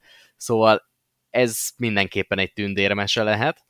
Az, hogy most már zsinórban sikerül nagyon régóta, gyakorlatilag egy hónapja a legjobb 15 közt végeznie a 31-es autónak, az, az szerintem mindenképpen megsüvegelendő dolog.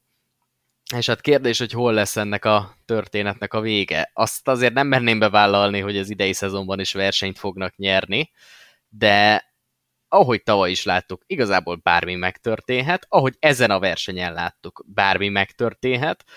Arra a verseny előtt azért kevesen fogadtak volna, hogy a 31-es autó az utolsó körben a harmadik helyen fog majd száguldani, úgyhogy egy kis szerencsével, hogyha a 31-es autó mellé áll a szerencse, akkor én azt gondolom, hogy, hogy összejöhetnek még ilyen szép top 5-ös eredmények, de hogyha mondjuk a bajnoki címért, vagy hát a, a rájátszásba jutásért keressük a lehetséges embereket, akkor szerintem ez annak ellenére, hogy egy kimagasló el, eredmény volt, ez még nem feltétlenül fogja őket feljogosítani arra, hogy a legjobb 16 közé bejussanak. A Justin Haley jelenség az különösen érdekes, mert róla az köztudomású tény, hogy nagyszerű Super Speedway versenyző, és nem véletlen, hogy a Spire Motorsportsnak éppen egy Super Speedway versenyen, nyilván nagyon nagy szerencsével, de mégiscsak Justin Haley hozta el az első futamgyőzelmet a Cup Series-ben 2019-ben, amikor az a debütáló éve volt a Spire Motorsportsnak, és azt követően Haley-nek megszavazták a bizalmat a Colleague-nél, elindították az Xfinity programjukban, és idén ő viszi a zászlós hajót, a 31-est.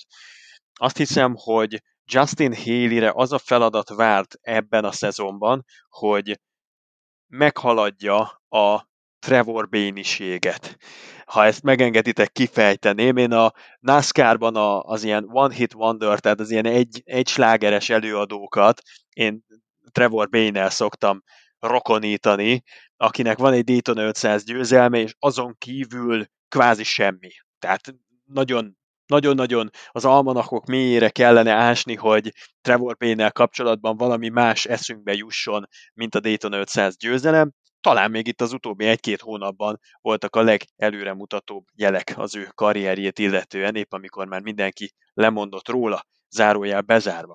Szóval Justin Haley-nek az volt a feladata, hogy ebből az egy kicsúszott eredményből, a Spire Motorsports első futamgyőzelméből ő valahogy mégiscsak megalapozza a karrierjét, és a legjobb úton jár felé.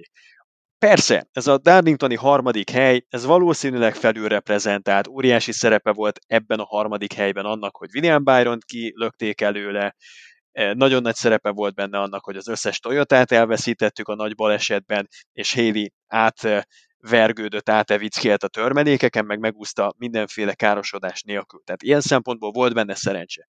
Ugyanakkor azt nekem senki nem tudja bemagyarázni, hogy például egy héttel azelőtt Doverben a 11. helye kicsúszott eredmény lett volna, azt megelőzően jól ment Talladégában a Super Speedway-en, tőle mondjuk ezt el is várjuk. A Bristoli Dirt versenyt szintén nem adta fel neki a leckét, ott is 14. helyezett volt, tehát gyakorlatilag a 11. és a 17. hely között gyűjtögeti hétről hétre a pontokat Justin Haley, nincs messze a választóvonaltól, a rájátszás választóvonaltól, és pont ez az a teljesítmény, ez a fajta kiegyensúlyozottság és stabilitás, ami, ha visszaemlékeztek, például William Byronnak vált a sajátjává egy-két évvel ezelőtt, főleg tavaly volt ez szembeszökő, pont így lehet szerintem hosszú távon is megmaradni a Cup Series-ben, hogy ezt látják rajtatok, hogy, hogy, hogy tudjátok stabilan hozni ezt a nagyon magas színvonalat.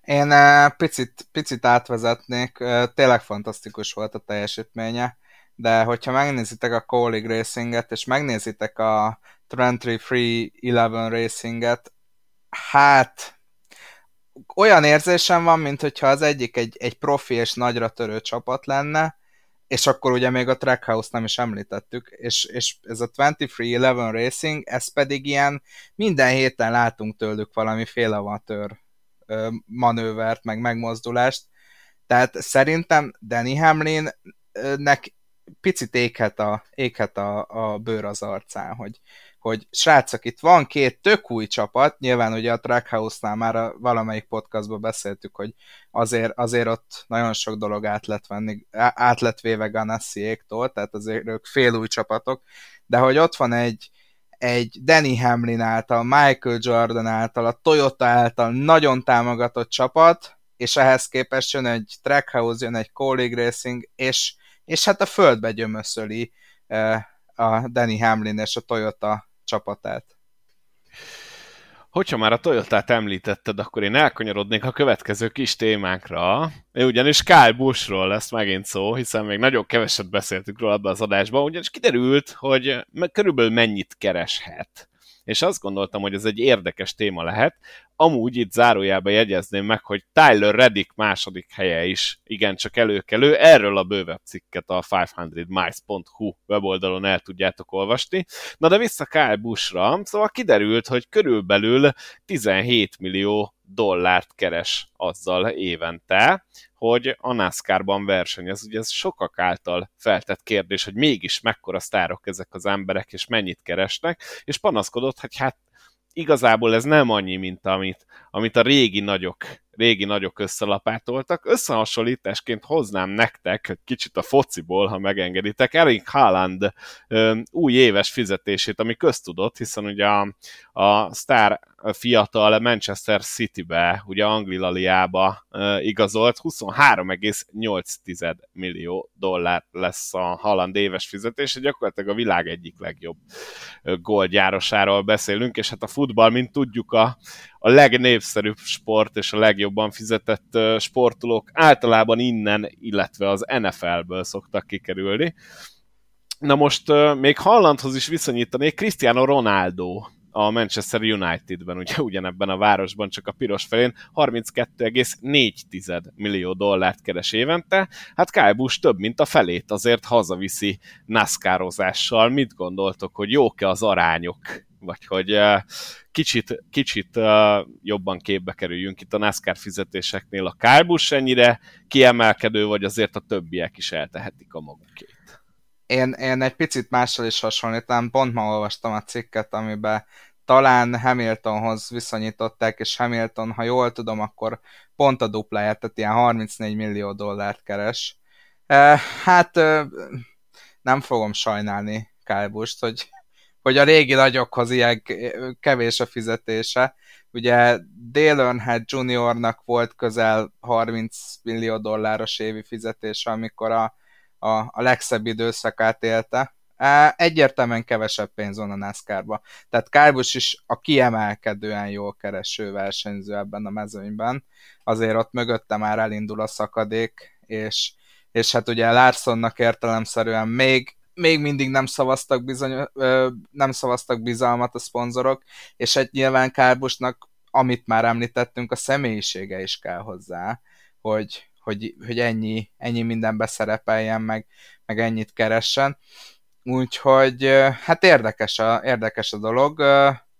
Szerintem arányaiban nincs ezzel probléma, viszont hogyha a régi időt köznézzük, a viszonyítási alapként, hogy a 90-es és a 2000-es években arányaiban mennyivel többet kerestek a NASCAR versenyzők, egy picit elszomorító, hogy, hogy hát és, és egyébként mutatja is a, a, a sportágnak a picit hullámvölgyét, amitből persze én, én úgy érzem, hogy, hogy azért jön ki a NASCAR, de, de itt mondjuk a 2010-től 2020-ig történő évek, hát nem a NASCAR-nak a legszebb időszaka volt, és szerintem ez mutatkozik meg Kálbus fizetésében.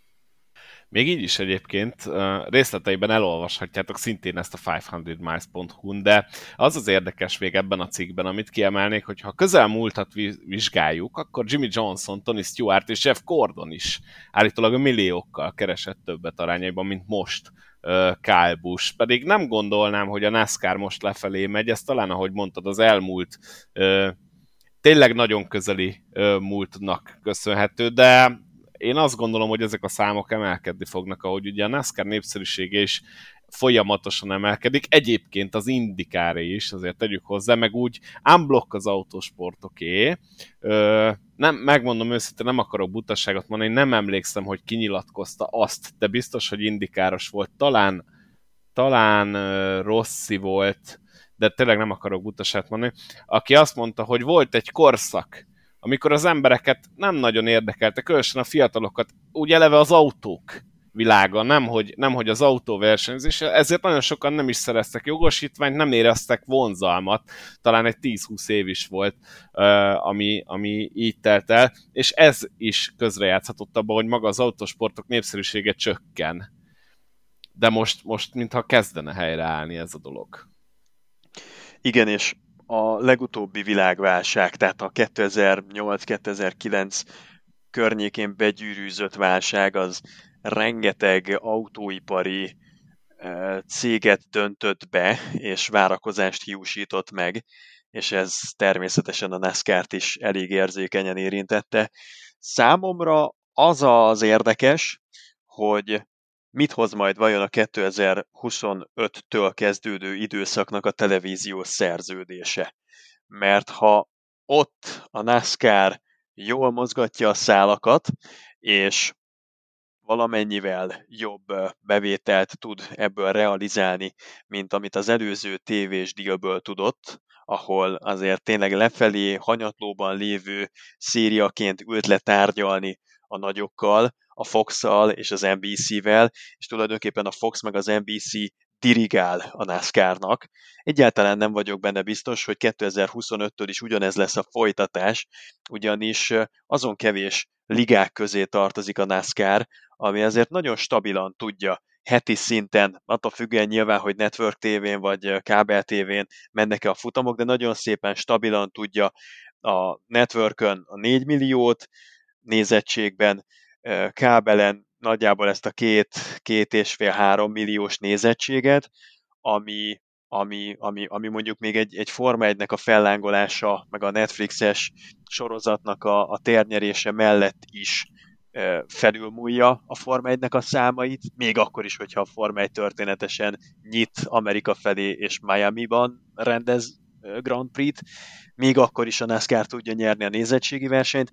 Inkább szerintem, amivel borzasztóan sokat veszít jelenleg a széria, az az, hogy a kereskedelmi szempontból legérdekesebb korosztály, tehát ez a nagykorúság határán, vagy picit az alatt lévő fiatal generációtól egészen a 49 évesekkel bezárólag, na ez az a kategória, amin belül mondjuk más major ligákhoz képest NBA-hez, vagy akár, ha maradunk az autósporton belül, Indikárhoz, Forma 1-hez képest nagyon le van maradva a NASCAR. Fiatalítani kell egy kicsit, el kell menni a streamezés irányába, meg kell változtatni a média jelenlétét a szériának és a versenyzőknek, hogy jobban meg tudja szólítani magának a sorozat a fiatalabb generációt, hogy ez sikerül, óriási potenciál van még ebben, és az nyilván magával vonja a pilóták bérezését is, ami engem különösebben egyébként nem érdekel.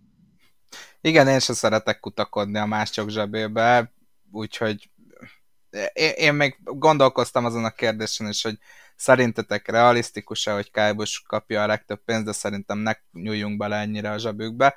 Viszont, amit te, ugye te is említettél, ez a 18-49-es generáció, és, és megint oda kanyarodok vissza, te tudom, hogy ki fogtok akadni, hogy, hogy hogyan lehetne a fiatalokat még jobban megfogni.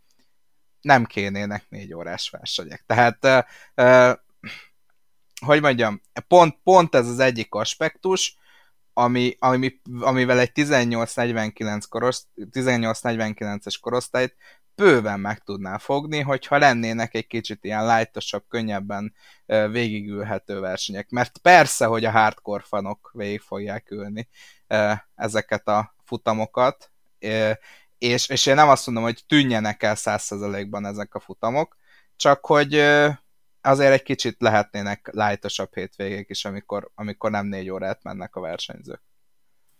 Ezt már igazából sokszor kitárgyaltuk, aki nem szereti az endurance versenyeket, az ne nézzen endurance versenyt, de az ellen meg nem lehet mit tenni. Tehát a krumpli főzelékből nem fogunk tudni hamburgert csinálni, csak azért, mert valaki nem szereti a krumpli főzeléket. Na igen, de 2022-ben szerinted van értelme NASCAR 36 futamos endurance bajnokságnak? Természetesen, hisz látjuk, dübörög, működik. Nyilvánvalóan 2000-ben, 2005-ben más nézőszámok voltak. Tehát ettől függetlenül ez egy olyan bajnokság, ahol ilyen hosszú versenyek vannak. Én ezt Nyilván értem. vannak bizonyos tólik határok, amikor lehet mozogni, de senki nem kérdőjelezi meg például a Daytonai 24 órást, vagy a Le Mani 24 órást, hogy nem kéne ezt lerövidíteni, és hát igen, három csak órára. van három az évben. Hát a NASCAR pedig olyan, aminél adott igen. esetben nem kell végignézned az egész szezon. Pont kitaláltak erre egy olyan bajnoki lebonyolítási rendszert, hogy adott esetben, ha megnézel 4-5 versenyt, akkor is tisztában vagy azzal, hogy mi fog történni, és kik harcolnak a bajnoki címért, és hogyha az utolsó 10 versenyt végignézed, akkor sem maradsz le semmiről. Tehát eh, ezzel megvan oldva azoknak is a problémája, akik adott esetben nem szeretik a hosszú versenyeket, nem szeretik a 36-37 héten keresztül tartó ö, versenysorozatokat, amik versenyenként 3-4 órán keresztül tartanak, nem tudom, hogy egyáltalán ez probléma-e, hogy ilyen hosszúak a versenyek. Akiknek hát, probléma, az keresse magának egy másik versenysorozatot, mert itt bizony ilyen hosszú távú versenyek vannak. Hogyha az F1-ben, bocsáss meg, még ezt végigmondom, és akkor utána átadom a szót, eh, hogyha az F1-ben két órás versenyek vannak, 40 éve, akkor az F1-ben két órás versenyeknek kell lenni, vagy hát ugye ez a 300 km eh, környéki táv de csak azért, mert mondjuk a, a nézői igény az, hogy kevesebb idejük van az embereknek, és tömörebben szeretnék az adott terméket kapni, akkor nem biztos, hogy afelé kell menni, hogy jó, akkor inkább legyen három sprint verseny egy hétvégén. De egyébként ez sem igaz, mert nem olyan hosszúak a versenyek, mint a 2000-es években. Tehát a 2000-es években, meg amíg nem jött be ez a szegmens rendszer, voltak kettő, kettő és fél, fél órás NASCAR versenyek is. Nyilván volt olyan, hogy nem volt sárga, és pont amiatt fulladt dögunalomba a verseny, de de hogy ö, ö, láttam egy statisztikát, hogy folyamatosan nő a versenyek hozza, hossza. A sok sárga, a, a szegmensek miatt, tehát itt én most nem feltétlenül azzal értek egyet, hogy, vagy nem feltétlenül úgy értem, hogy, hogy, hogy itt a távot kéne megváltoztatni, csak a NASCAR hozott olyan, olyan szabályozásokat, amivel a verseny hossza nőtt, de a táv meg nem csökkent. És emiatt ugye nyilván az időtartalma a versenynek is nőtt. Ez tény, és szerintem erről is ejtettünk már a korábbi adásokban szót, hogy ez nem feltétlenül jó minden egyes helyszínen, hogy ennyire szét van szabdalva ez a szegmensrendszer, de nyilván ezt is azért hozták be, hogy adott esetben legyen egy biztos pont a reklámozásra, legyen egy biztos pont arra, hogy el tudj menni WC-re, tudj egy kicsit pihenni, le tudj zuhanyozni, stb. Tehát ilyen szempontból tudjál lenni néhány falatot, ilyen szempontból mondjuk ezek a szegmensek is olyanok, hogy bizonyos szinten a modern kor elvárásainak vagy a modern kor elvárásai miatt születtek meg.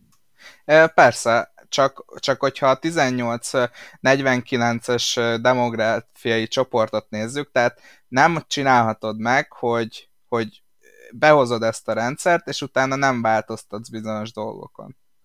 Tehát... É, én onnan közelíteném a problémát, ha már erről 18-49-es korosztályról beszélünk, ahogy ti is említettétek, mi a hardcore fanok, végignézzük. Oké, okay, mi most itt vagyunk, mondjuk elég nagy metszetet veszek itt az életkorunkról, hogy ne árulkodjak senkiről, de mondjuk 25 és 40 év között itt ülünk, és mi még hardcore fanok vagyunk. Mi lesz akkor, hogyha ez a dolog változatlan marad, és mi, akik ennek a 1849-nek a teteje felé vagyunk közelebb, egész egyszerűen elkezdünk kiöregedni ebből a korosztályból, mert az utánunk lévők, tehát biztosan mi vagyunk azok, mondjuk 30-tól fölfelé, akik ezt a nézettségi számot fölfelé húzzák. És itt, itt lesz szerintem a nagy vízválasztó, amikor ez a korosztály, a miénk, ami szerintem az utolsó, nem is hagyja azt mondom, hogy nem akarok tényleg megbántani senkit, de a, az utolsó még valódi benzingőzben nevelkedett korosztály, ugye gondolok itt arra, hogy most már érkeznek az elektromos autók, most már változik a világ ilyen szempontból, mi kiöregszünk ebből a 1849-ből, akkor meg aztán majd lehet kapkodni, amikor ez a korosztály átcsúszik a skála fölött, és kijön, hogy a 18-49 között igazából nagyon-nagyon gáz a helyzet. Mert hogyha most nem a 18-49-et néznénk, hanem a 18-30-at, én egészen biztos vagyok abban, hogy sokkal rosszabb számokat látná, mint hogyha a 30 és a 49 között vizsgálnád ugyanezt. Szóval ez egy akkora halmazt lefed, ez a 18-49, hogy szerintem ezt még nyugodt szívvel ketté lehet bontani. És így van az a helyzet, hogy szerintem mindkettőtöknek igaza van. Andris, neked a 30-49 közötti korosztályban nincs igazad, és itt van igaza a Dávidnak, és fordított a helyzet a 18-tól 30-ig, mert itt meg valószínűleg Andris neked van igazad, hogy ott ez annyira nem igény.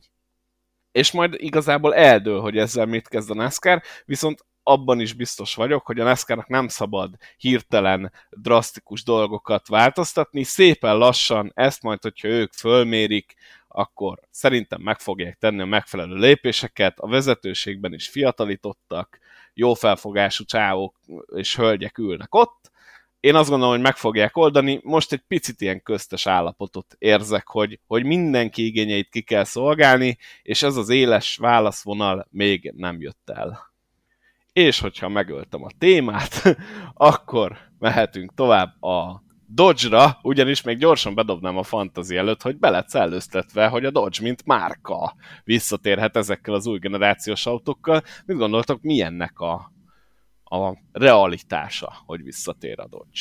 Lenne rájuk egyáltalán érdeklődő? Mert ugye 2012-ben úgy távoztak a sorozatból, hogy megvolt az autójuk, bajnok csapatnak szállítottak autót, és a következő évre már senkinek nem kellett az a kocsi. Uh, figyelj, a NASCAR-nál az az álláspont, hogy ők öt, jól hallottátok, öt gyártót szeretnének, és, és ennek a reményébe hozták be a Next Gen autót, úgyhogy uh, ha valaki, akkor az a Dodge lesz, aki, aki felé szerintem első körbe kopogtattak. Uh, figyeljetek, hát hogyha Kezelowski nyerte az utolsó bajnoki címüket, akkor az RFK Racingnek egy tökéletes. Nyilván ott olyan szállak is vannak, ami miatt ez egy baromi nehéz váltás lenne a Fortól, de, de hát szerintem lenne rá igény. Nem gond az szerintem, hogyha egy, egy, egy szériában több márka is jelen van.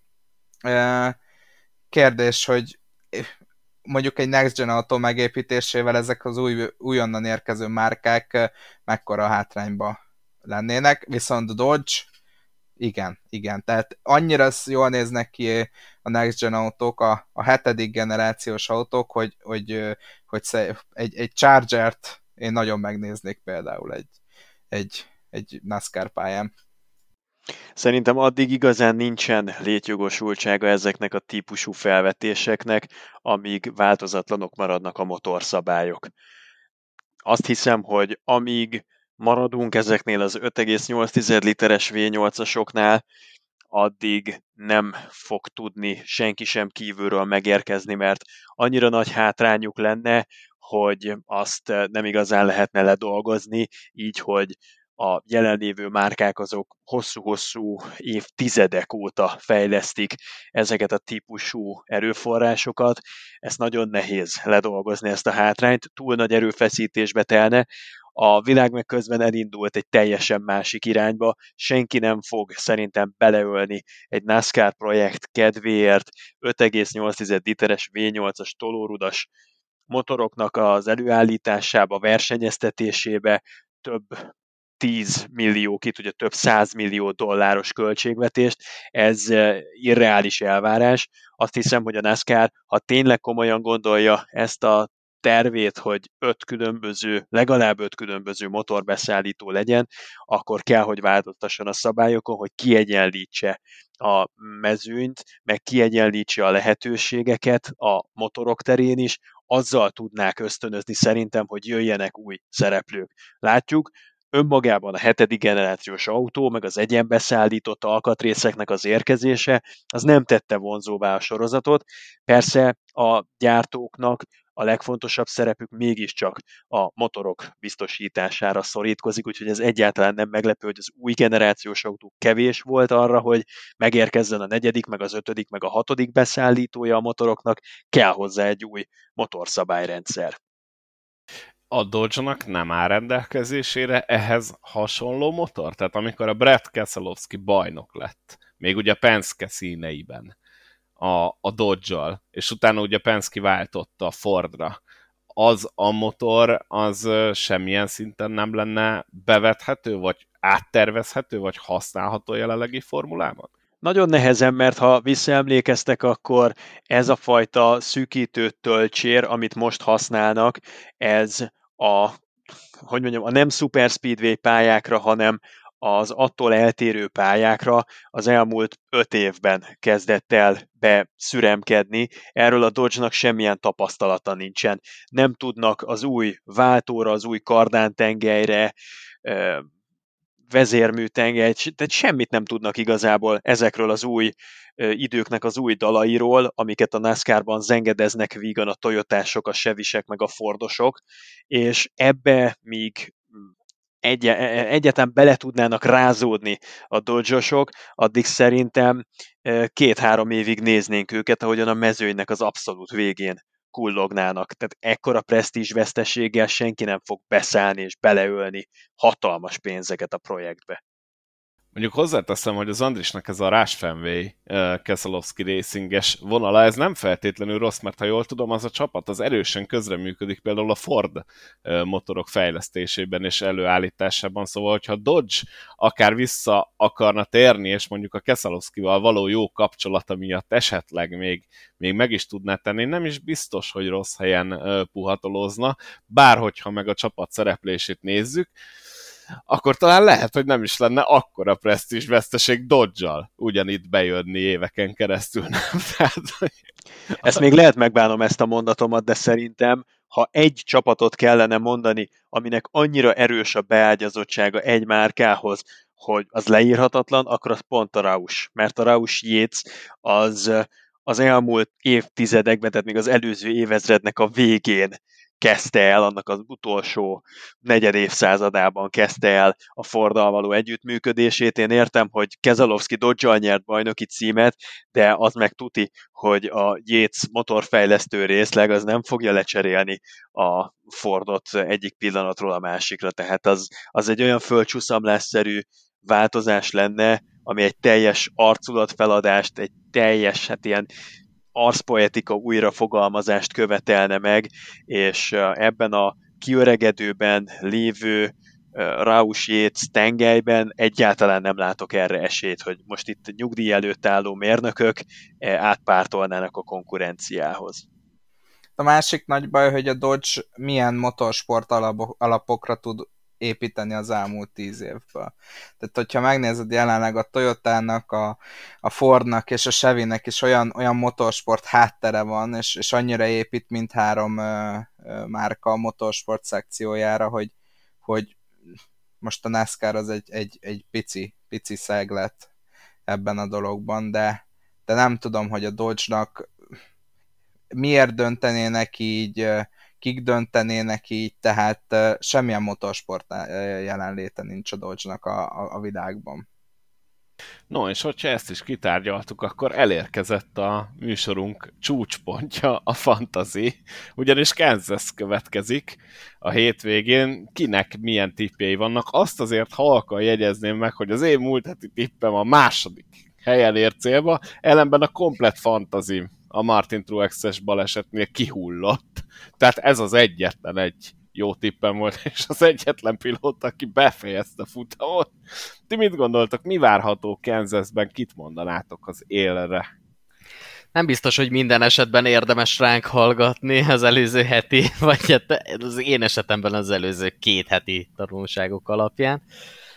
Uh, illetve, bocsánat, az még az az előtti volt. A Doveri az eléggé jól sikerült. Szóval, hogy eh, mi lesz Kansasben. Én Kansasre egy olyan versenyzőt mondanék, aki az idei szezonban eléggé jól szerepel, aki a Darlingtoni versenyen a második helyet szerezte meg, akitől én nagyon várom már a futamgyőzelmet, és aki pályafutása első nem uh, Super Speedway versenyét, az pont Kansasben teljesítette még 2019-ben. Tyler Reddickről van szó, elég jó átlaggal fut, általában, hogyha itt a tavaszi versenyeken nézzük az eredményeit, akkor top 10-es eredményeket hoz, ott van a mezőny elejében, az idei szezonja pedig fantasztikus, úgyhogy én mindenképpen őt várnám. Ha nem is az első helyre, de azért reménykedek benne, hogy az elsőt sikerül megszereznie, ezen a versenyen én neki fogok szurkolni, de mindenképpen a mezőny elejébe a legjobb ötbe várom.